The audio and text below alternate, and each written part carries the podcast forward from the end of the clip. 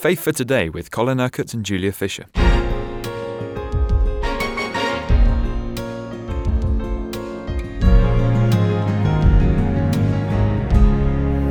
Last week we were looking at prophetic words to do with the birth of Jesus in the prophecy of Isaiah. This week, Christmas week, we're turning our attention to the New Testament and seeing what that has to say about the incarnation of Jesus. And uh, yesterday, just towards the end of the program, Colin, you were talking about Simeon, how he prophesied that Jesus would be a light to the nations through his people Israel. And he had a word for Mary too that reminded us that we cannot separate the birth of Jesus from the cross. And uh, Paul likewise links both the birth and the cross together in Philippians chapter 2.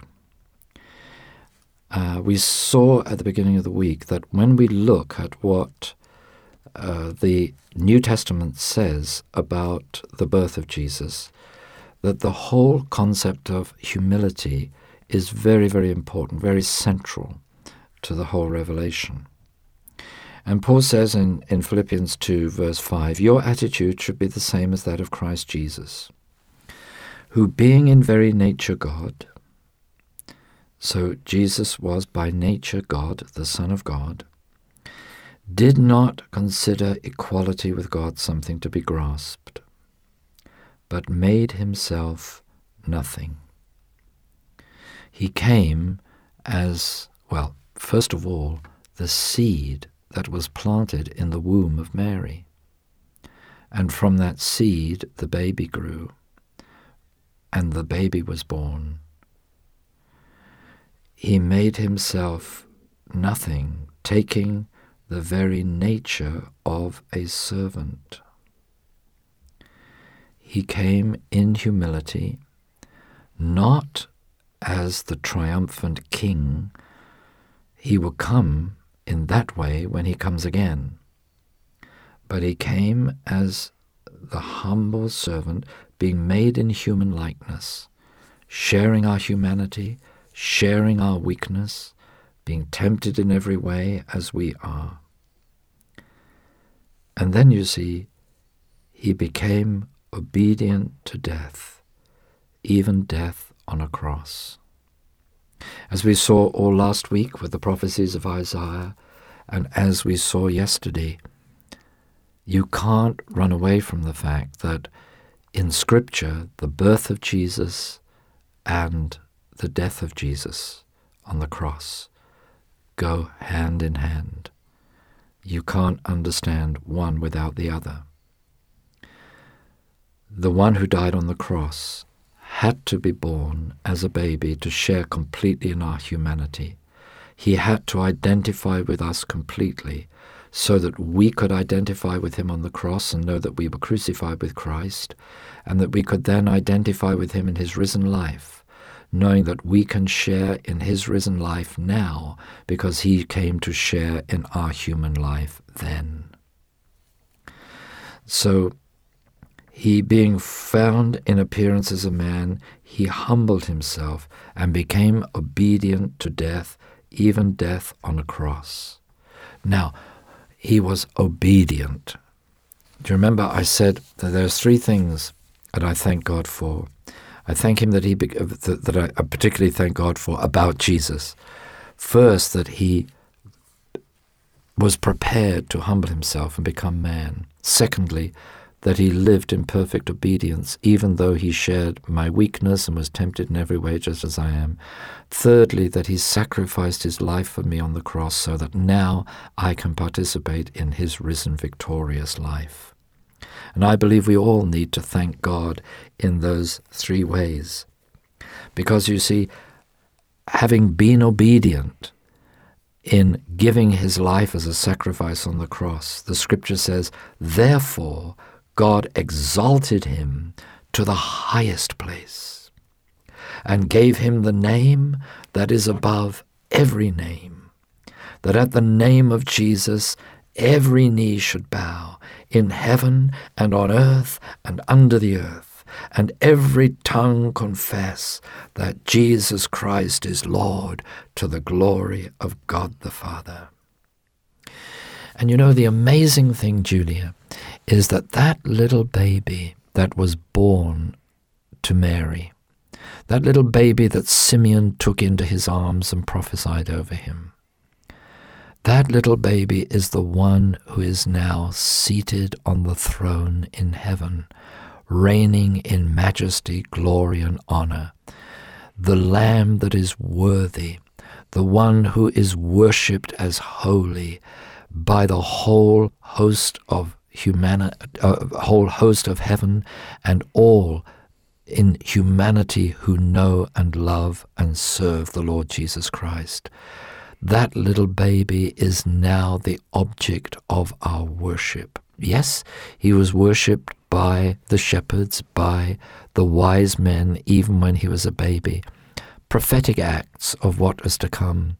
But now that little child that in humility was born, in obedience he lived and died, that is the one we now worship as our Lord, our Savior, our King. It's wonderful, wonderful, isn't it, how God has outworked his purpose. And one day every knee will bow and every tongue will confess that Jesus Christ is Lord. Yes, even those who reject Jesus will be faced with the with the evidence, with the truth. Because there will be the judging of all humanity. There will be resurrection of the righteous and the unrighteous. But of course, for some, that will be a glorious time because it will be the entrance into the eternal glory of God for which they have longed. For others, of course, it will be a time of judgment and of condemnation because they had not put their trust in the Lord Jesus as their Savior. They had rejected Him instead. And we can't run away from the fact that that little baby is the one who has the right to judge because he became a baby, lived as we lived, lived obediently, lived victoriously, gave his life in obedience, overcome death through his resur- overcame death through his resurrection. So he is the one who, having identified with us completely, has the right to judge us. And this is why God the Father has given all judgment to the Son. We could say, well, yes, God the Father could judge us, but then he's never been one of us. He doesn't know what it's like to be weak like we are. But you see, we can't say that of Jesus. He humbled himself and came to share our weakness, so that now he has the perfect right to judge us, because he's done what none of us have done. He's lived the perfect, obedient life, perfect in his obedience to the will of his Father. But because of that sacrifice on the cross, even though we do not live in perfect obedience, we have forgiveness of our sins through His mercy. So, for all those who believe in Him as their Lord and Savior, there is the salvation of God. There is the hope of eternal life with God forevermore. And that's a sure and certain hope, an inheritance that Peter says can never perish, spoil, or fade. So that is our lot, if you like. That is our expectation. That is our destiny as believers in the Lord Jesus Christ. And all that comes out of the fact that God became man in Jesus Christ.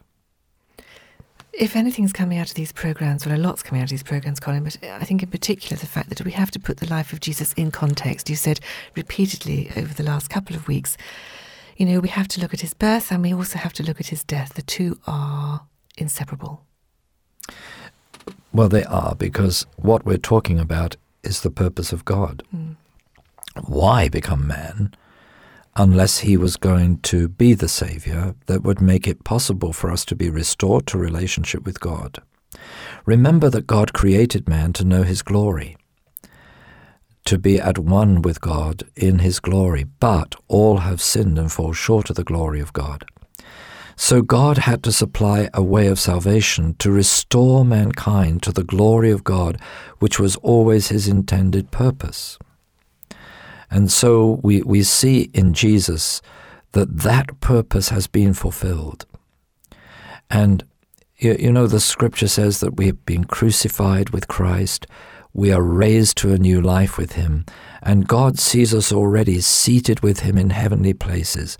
He sees those who believe in Jesus already in the glory. That, if you like, is a prophetic thing because, you know, we're still here on earth. But God sees us where we belong, seated in heavenly places because we belong to the Lord Jesus Christ. All made possible because He humbled Himself.